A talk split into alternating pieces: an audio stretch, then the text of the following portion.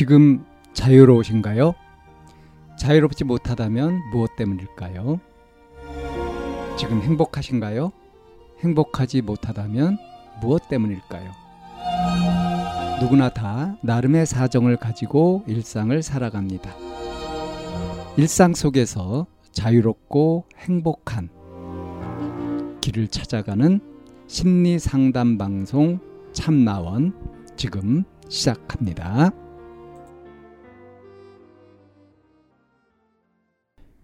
2022년 3월 20일 심리상담 방송 참나원입니다. 친구 인간관계에 고민이 있어요. 라는 제목의 사연입니다. 안녕하세요. 정말 고민을 하다가 누군가에게 털어놓기도 그렇고 객관적인 의견이 궁금해서 지식인에 남아 말해요. 친구 인간관계에 요즘 충격을 많이 받았습니다. 저는 친구들을 여럿 사귀기보다는 딱 소수의 친구들만 깊게 지내며 그만큼 그 친구들한테 더 애정을 쏟아붓는 편이에요.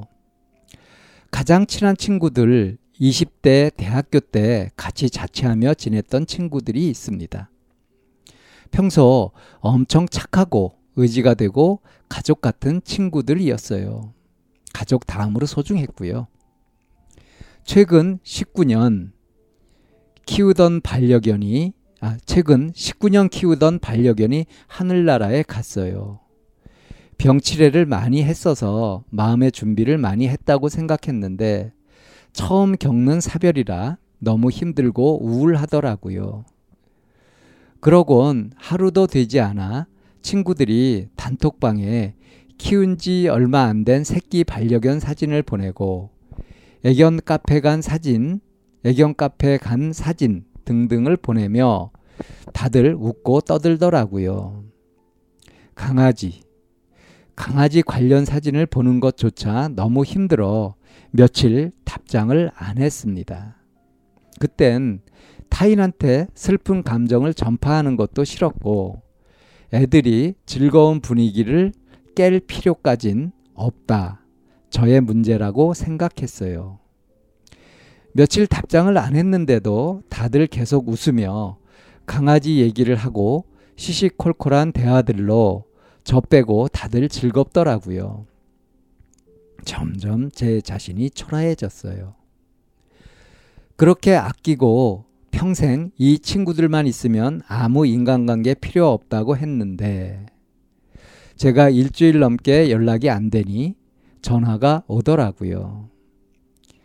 일부러 더 신경 쓰지 말라고 그렇게 했다며 처음엔 괜찮다고 했는데 그러고 계속 강아지 사진을 보내는데 슬슬 화가 났어요.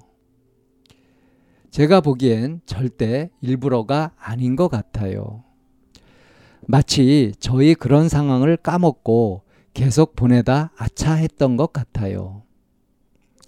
시간이 지날수록 너무 밉고 내가 그렇게 하찮은 존재였나 싶어요. 그래도 잘 풀어야지 잊자, 참자 하다가도 예전처럼 다시 정도 안 가고 점점 무서워지더라고요. 친구 관계도 시간을 둘 필요가 있겠죠. 제가 예민한 걸까요? 아, 예민한 것이 아니라 소심증입니다. 소심증이에요, 소심증. 증상입니다. 정신 차려야죠. 어, 딱 소수의 친구들과 깊게 사귀는 스타일이라고 했죠. 그리고 지금 같이 자취했던 가족 다음으로 소중한 그런 친구들이라고 했죠. 그런데 이 친구들이 어때요? 19년 키우던 반려견 죽었어요. 그것보다 못한 거예요. 그렇잖아요.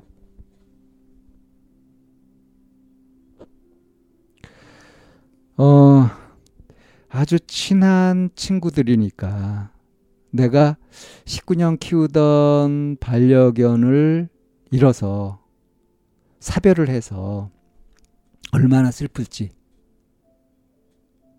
이 감정을 당연히 알아주고 뭐 위로해주고 공감해주고 그럴 것이라고 예상을 했나 봐요. 그럴 거라고 기대를 했나 봐요. 그런데 이 친구들이 어떻게 했냐면 뭐 새끼 반려견 사진을 보내고 또 애견 카페에 간 사진 같은 것들을 보내면서 즐거워하고 말이죠. 예, 귀여워하고 막 그러는 거죠. 나는 슬픈데.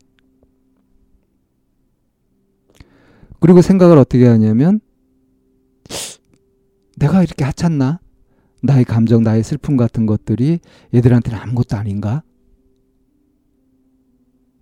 쥐들끼리는 이렇게 즐거워하고 연락도 안 하고 한 일주일 있었더니 이제 전화가 오기 시작하고 그러면서 어? 너 슬퍼하지 말라고 일부러 그렇게 한 거다.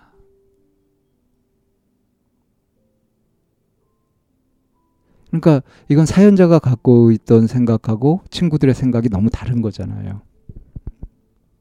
근데 지금 이 사연자는 어떻습니까?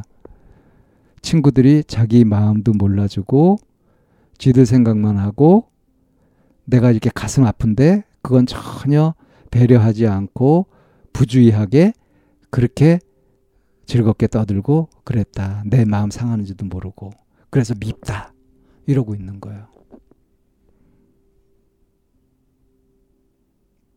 소심증입니다. 소심증. 마음이 좁디 좁아 터져가지고 자기 마음밖에 지금 몰라요. 자기 슬픔밖에 몰라요. 친구 입장에서는 어땠을까? 이런 것들을 생각을 안 하는 겁니다. 그래서 이런 사연을 가지고 이제 상담을 한다 그럴 때 저는 아까 제가 얘기한 것처럼 이 사연자한테 직면을 합니다. 죽은 개하고 지금 그 친구들하고 어느 게 더 소중하냐?